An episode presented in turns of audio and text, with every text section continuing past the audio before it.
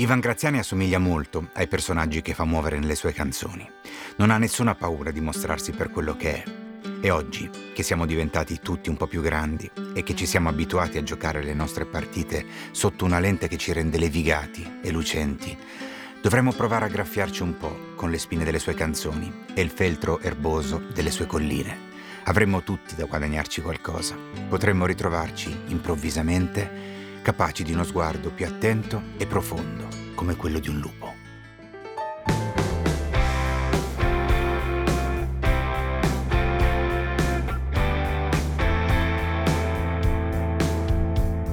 Spiazzante, ironico, eclettico, pioniere gogliardico e rivoluzionario, e in pochi altri aggettivi intrappolabile. Io, lupo, per gli amici, Ivan Graziani. E io sono Niccolò Agliardi, sulle sue tracce.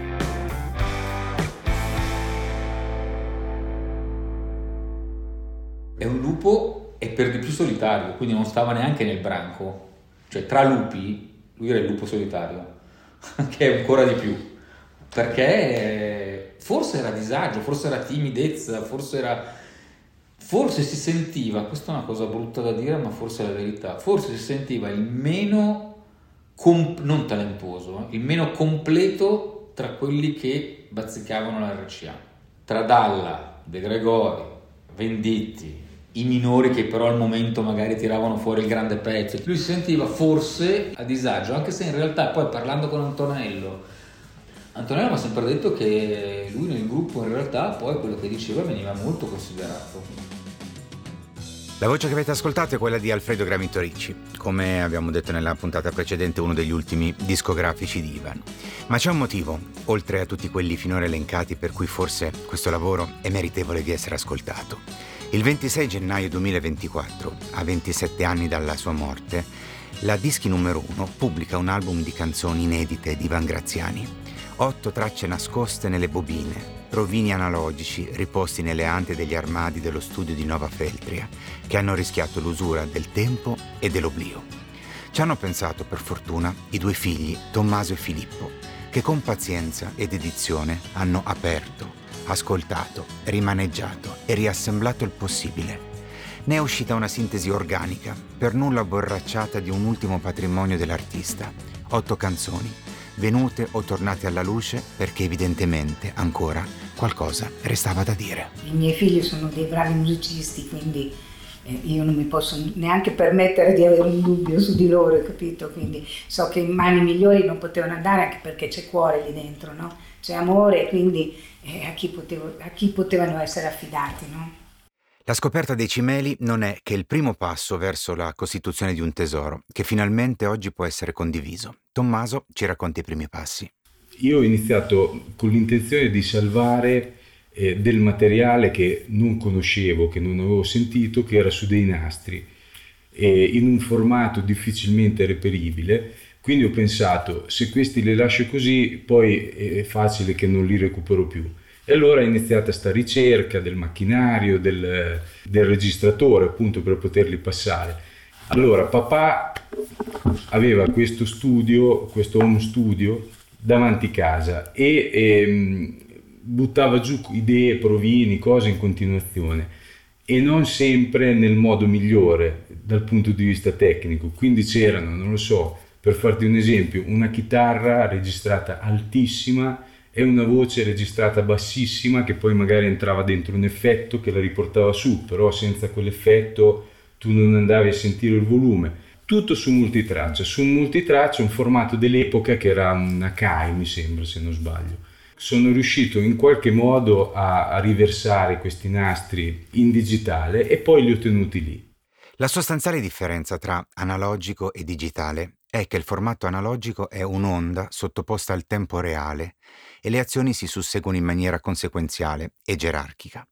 Quello digitale invece sovverte ogni regola del tempo, che è frammentato in istanti non sequenziali e non in necessaria relazione tra loro. Questo significa che per trasformare una traccia viva in una codificata, è necessario attendere il tempo reale della prima ad ogni passaggio. Quindi è un lavoro che richiede grande pazienza e tante ore, quello di spostare i file da un supporto all'altro, da nastro a computer. Poi ho aperto queste tracce su un programma e, e la, la, la, curiosità che avevo era anche quella di sentire più che i provini anche quello che succedeva tra un provino e l'altro, quindi la voce di papà, la voce di Filippo da piccolo e, e ho trovato delle cose carine, belle da, e infatti l'ho mandato a Filippo, ho fatto il file e l'ho girato, senti cosa ho trovato, no? la sorpresa è stata che abbiamo trovato diversi pezzi diciamo inediti e poi lì è iniziato tutto un lavoro di, di, di tecnologia pura per riuscire a, a, restaurare nella maniera migliore le voci, le chitarre, eccetera, eccetera. E le voci sono quelle di papà, originali. Molte delle chitarre, quasi tutte, in tutti i pezzi c'è comunque una chitarra di papà portante che sia elettrica o, o acustica. E poi il resto, diciamo che l'abbiamo messo, Filippo, mio fratello, ha curato un po' il, la produzione di, artistica. Io ho risuonato le batterie sopra la voce e le chitarre di papà in maniera molto eh, naturale, ecco.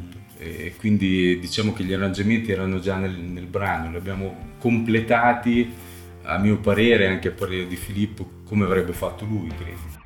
Una donna, eccola, la prima canzone del disco. Si parte con il romanticismo, con una autentica dichiarazione d'amore. Si parte da un pedalino, girato e rigirato.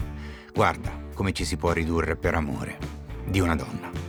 I brandelli di un uomo davanti alla bellezza scintillante della sua dama. Roba da perderci la testa.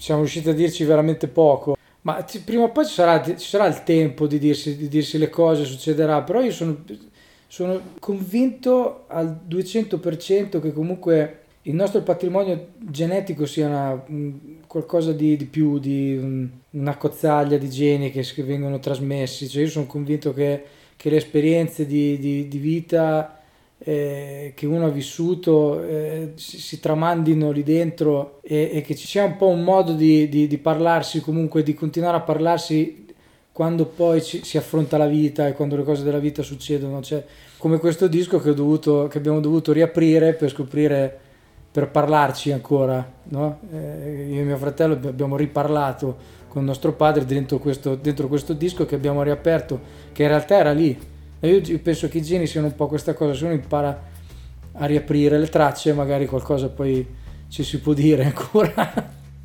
A farmi un hamburger al pub me ne andrò, ma non riesco a spiegare, non so che cos'è questa rabbia che ho dentro di me. La seconda traccia si intitola appunto La rabbia quel sentimento che tutti conosciamo da sempre, ma con cui impariamo a prendere confidenza soltanto crescendo. Questo non significa però per Ivan che sia facile comprendere da dove arrivi. Se dallo strappo di un amore, da una vita che non ci assomiglia o dalla sconfitta della propria squadra del cuore. Se sia utile o solo energia sprecata. Se sia giusta oppure no. Filippo è un bambino con le lacrime in tasca e ha come un velo leggero di tristezza negli occhi. Però, attraverso le lacrime in tasca di suo figlio, è più facile farsene una ragione. Basta svuotarle a un certo punto, che poi passa, perché tutto passa, e se non passa, si trasforma. La canzone nomina un bambino Filippo, quindi mi viene da pensare che un po' delle, dell'ispirazione sia, se la sia trovata in casa cosa. E ha anche senso perché io da piccolo ero, ero un bambino abbastanza irrequieto, quindi ci sta. La descrizione è molto precisa, molto accurata, quindi insomma non ho grossi dubbi che parli di me. È una canzone che, che, che amo particolarmente perché c'è un, c'è un mondo chitarristico di papà che è leggermente diverso dalla sua zona di comfort. Si vede che stava andando a studiare delle, delle cose diverse, stava ascoltando cose diverse anche la scelta del tipo di, di solo è, è quasi, quasi, desertico la rabbia, quasi un pezzo di Calexico mi viene in mente. sicuramente West Coast. Anche la plettrata è molto più dolce rispetto alla, alla plettrata nervosa e, e muscolare di, di, papà. Quindi è un pezzo che eh, mi ha sorpreso quando l'ho sentito, perché è fighissimo, è estremamente moderno, estremamente proprio. L'italianina è la terza traccia, è una canzone dolcissima. Echi De Gregoriani, suonata dal vivo da Filippo, addirittura assume sembianze dilaniane la personificazione della nostra terra in una fanciulla che vede le navi partire, ma che sa che per quanto lontano possano andare, verrà il momento del ritorno. E intanto serve che qualcuno la protegga dal maestrale e dalla solitudine. Cosa le daresti all'italianina? Cosa le daresti per accontentarla? Io le comprerei una camicina che dal vento possa ripararla. Mm. L'italianina è una canzone vecchia popolare sarda che si chiamava La Pasturetta, quindi faceva, aveva quel ritorcosi Dungarema la Pasturetta e la nonna di Ivan la cantava sempre a Filippo e a Tommy perché era proprio una nina nanna per i bambini, diceva cosa gli daremo a questa pastorella, noi gli daremo una camisetta, che alla montagnetta se la va a posare, gli daremo una camicetta e che se la va a mettere nella montagnetta, non so che, qual era sta montagnetta, però insomma ecco era una canzone popolare che Ivan ha ripreso e ha cambiato, ha cambiato il testo ovviamente. Partono dal porto le barche in fila, salutando l'italianina salutando l'italianina. È un'Italia, è un'Italia che rappresenta un po' le donne, capito? Un po'. E, e tanto lui ha sempre parlato di donne, no? Sei stata gelosa di qualche sua donna nelle canzoni? No, anche perché molto spesso li abbiamo scritti insieme. Quindi adesso no, ho fatto un autogol casomai, no?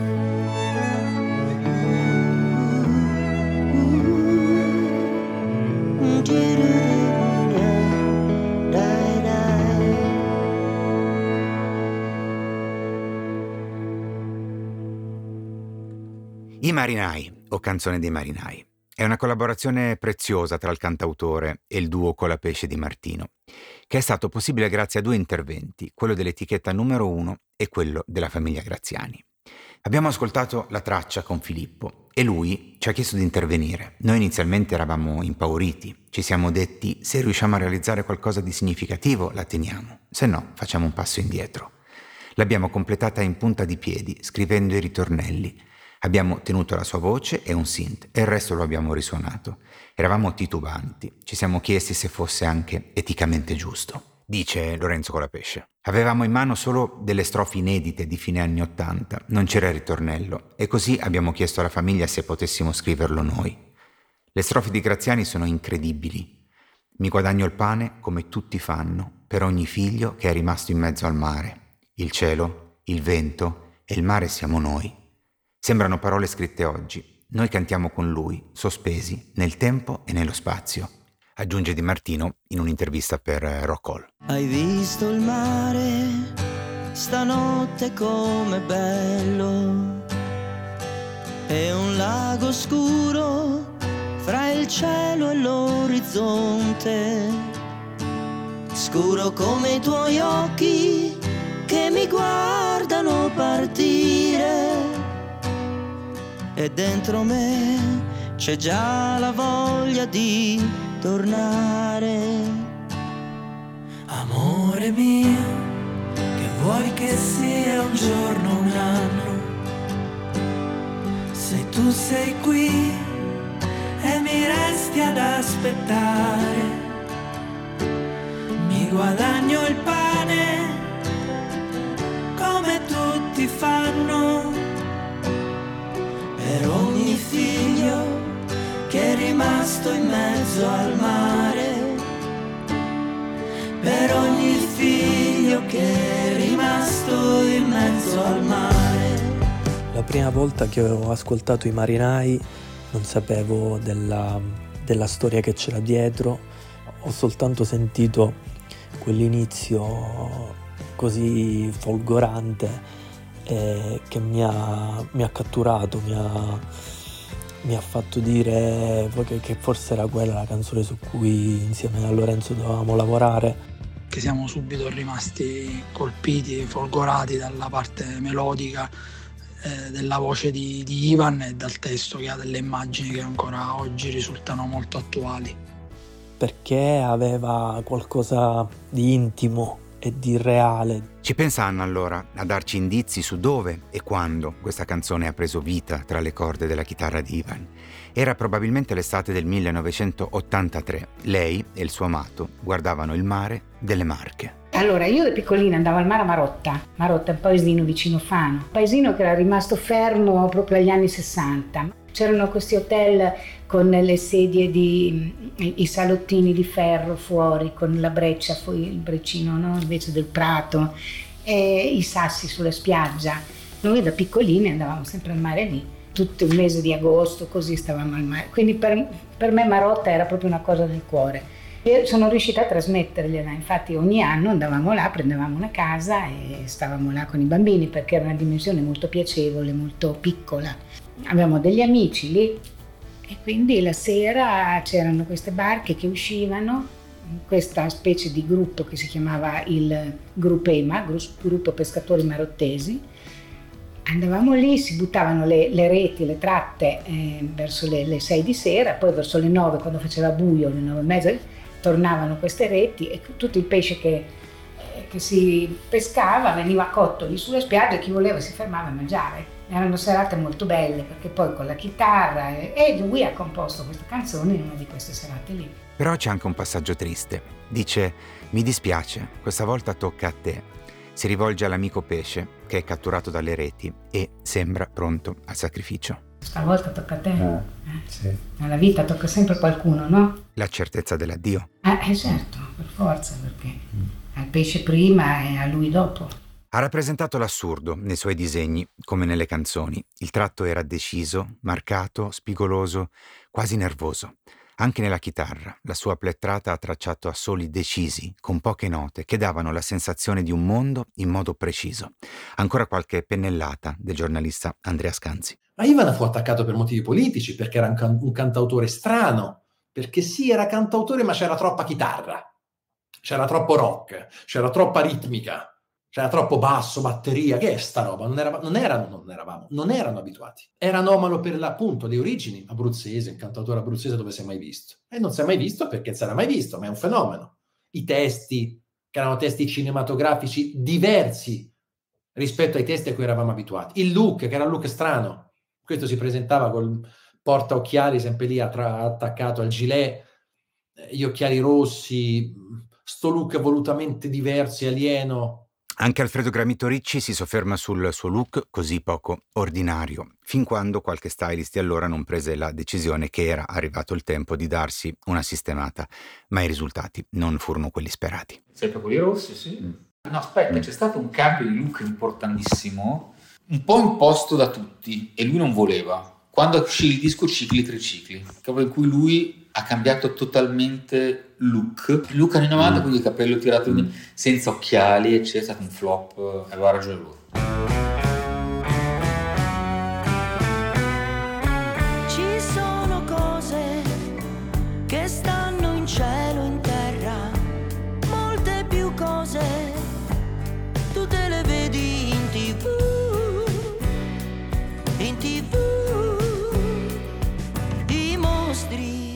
Non ha sapore e non ti dà dolore il grande circo dei mostri visti alla tv. Sono sempre di più quelli che ti ipnotizzeranno. Non abbiamo contezza di quando questa canzone sia stata scritta esattamente, ma ha certamente più di 30 anni e suona profetica. Perché è cambiato il media, non il significato di fondo. Influencer, divulgatori improvvisati, ti strappano del tempo prezioso mentre fuori splende il sole e ci sono milioni di cose da fare agrodolce e pessimista analisi di un sistema che intorpidisce e dove tutti si sentono autori, comici, critici, battutisti.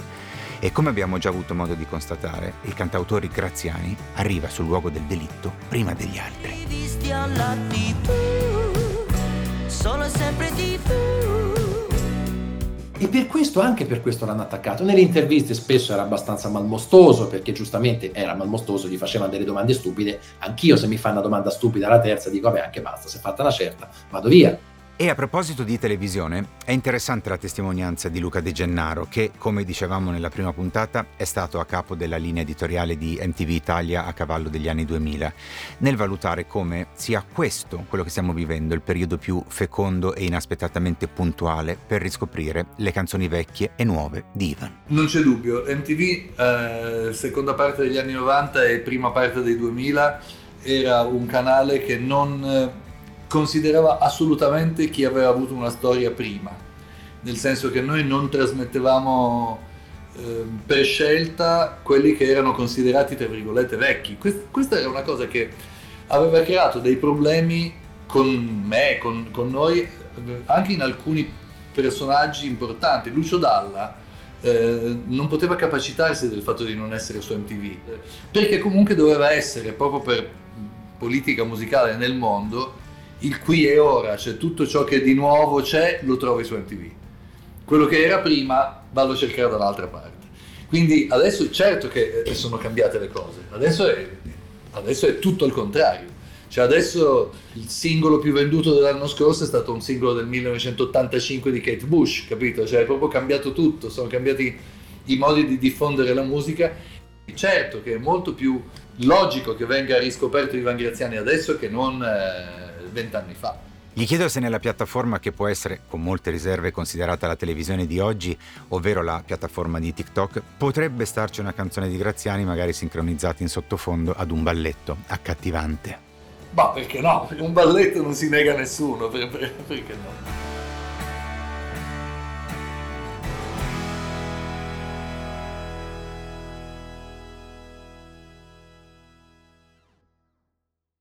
Lì, rosa nera di Napoli, a cavallo di una Kawasaki, fai paura. Mai lì, vai troppo forte fra i vicoli, potrei anche perderti aspettami.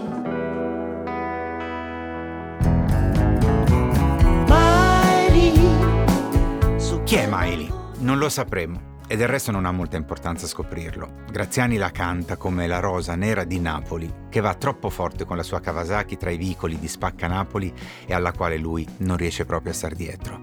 Forse è solo l'immagine di quella ragazza che tutti abbiamo visto almeno una volta per strada e ci ha fatto smettere di camminare e ci ha spezzato il fiato e ci ha fatto girare la testa. Per amare questa canzone basta ascoltarla, anche solo una volta. Miley fa parte della squadra dei personaggi di Ivan ed è bellissima, anche se mangia gli spaghetti ai crostacei, che certo non è il dettaglio più poetico da inserire in una canzone, però che gusto in questa, che buon sapore. Ne parlano ancora Lucio Corsi e Brunori il fatto che lui narra storie di persone è una cosa che mi ha sempre affascinato, e, è una cosa che si è persa anche al giorno d'oggi purtroppo.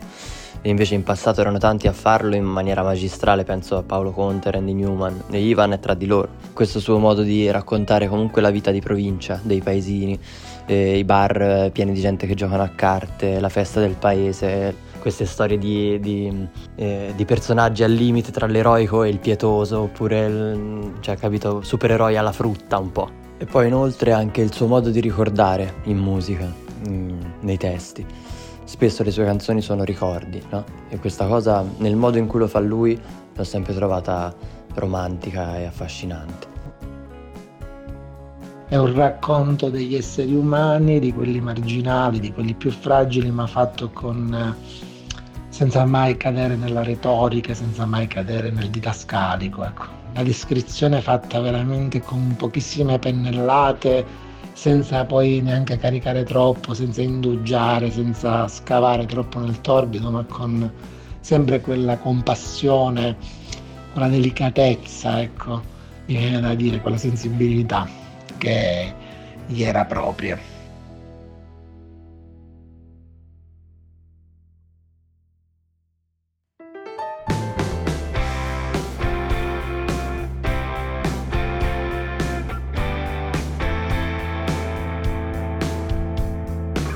Una collina, una città che brucia, nella penultima canzone del disco. Elementi chiarissimi che rimandano al fuoco sulla collina, brano del 1979 con cui abbiamo cominciato la seconda puntata di questo racconto. Ma se nella prima canzone si affrontavano i misteri di un sogno, in questa sembra che sia arrivato il momento di affrontare i misteri del reale. E quando la ragione non riesce a chiarire, c'è un gesto semplice e primitivo, quello di rivolgere gli occhi e le braccia al cielo e invocare l'aiuto dall'alto. I misteri restano tali perché non possono essere spiegati ed è lì che per i più spericolati si aprono le porte della fede.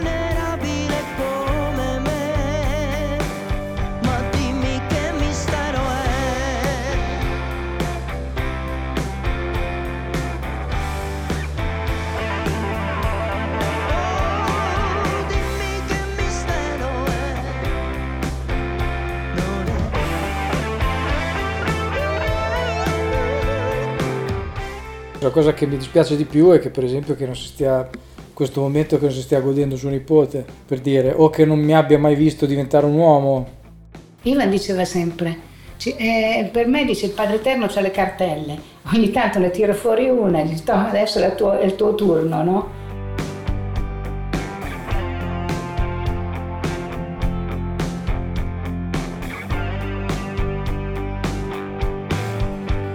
La nostra vita è questa qua, cioè io ho ereditato in pieno tutte le dinamiche della vita di mio padre, da padre adesso ancora di più la puntualità nel lavoro, Eh, quella è la cosa più importante, cioè eh, quando vado a suonare devo, arrivare all'orario devo- nel quale devo arrivare, ecco quello sì, quella è una cosa che ci hanno insegnato anche mio fratello, cioè dico entrambi, poi mio fratello ancora di più perché lui ci ha potuto suonare con papà Papà è rimasto sul palco finché proprio fisicamente è riuscito a stare sul palco.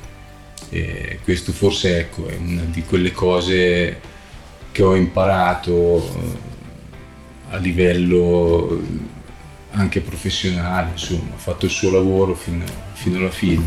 Ecco, quello per cui poi ti pagano alla fine.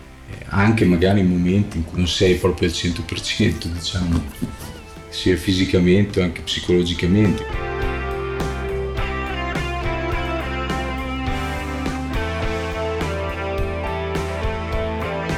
Non ha visto me e Filippo sul palco insieme, ad esempio, che questa è una cosa a cui penso spesso quando suoniamo. Mi chiedo sempre come sarebbe stato magari fare lavorare proprio tutti e tre insieme, quello sarebbe stato bello, eh, assolutamente.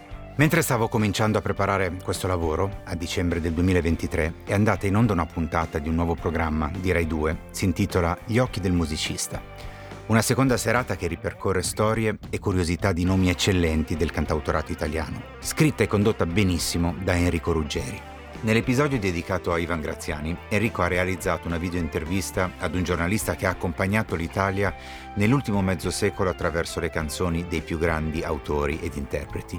Lui è Vincenzo Mollica, non solo giornalista, ma anche lui fine disegnatore. Le sue parole mi hanno colpito molto. L'ultima volta che l'ho visto è stato a San Patrignano, dove c'era una diretta televisiva che conducevo io insieme a Red Ronnie e arrivava Renato Zero che doveva fare un, incontro con i ragazzi. Dopo aver cantato il carrozzone a voce nuda, mi chiese che c'era con lui, aveva portato un amico che era Ivan Graziani, era nella parte finale della sua vita e malgrado fosse segnato dalla malattia lui salì sul palcoscenico e devo dire con una forza straordinaria, con un coraggio veramente indimenticabile per me.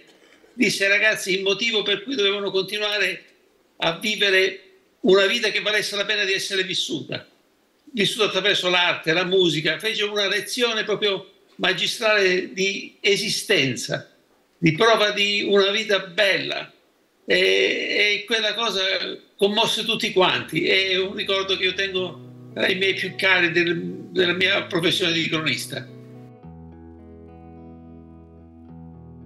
E infine ho chiesto ad Anna.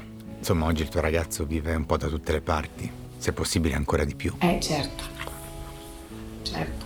Mm. Eh,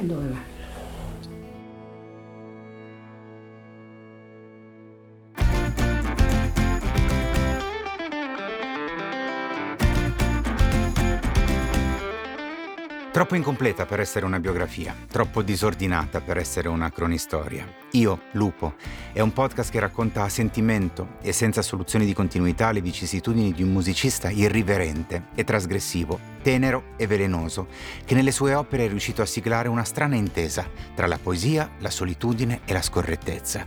Si chiama Per gli amici Ivan Graziani, l'album uscito il 26 gennaio 2024 per la nuova numero 1. È un disco voluto, prodotto, suonato, realizzato da Filippo e Tommaso Graziani, sotto la supervisione dolce, materna e attenta di Anna Bischi Graziani. Grazie a tutti gli ospiti e gli artisti che hanno accettato con molta disponibilità e gentilezza di portare un ricordo di Ivan.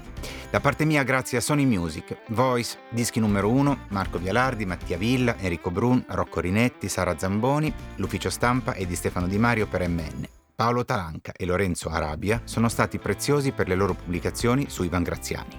La famiglia ringrazia anche Daniele Mignardi per il lungo pezzo di strada fatto insieme. È per gli amici questo podcast che hanno lavorato con me, Sara, Giorgia, Jessica, Elisa e Tommy. Avete ascoltato Io Lupo per gli amici Ivan Graziani, un podcast in tre puntate scritto e condotto da Nicolò Agliardi. La regia e il sound design sono di Tommaso Ruggeri, la preproduzione di Thomas Galdini, mix e post-produzione Marco Vialardi in RCA Recording Studio. Per questa puntata la consulenza ai testi è di Edoardo Vecchioni.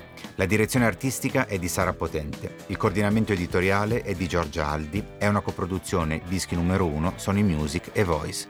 Le fonti e i contributi sono elencati in link in descrizione.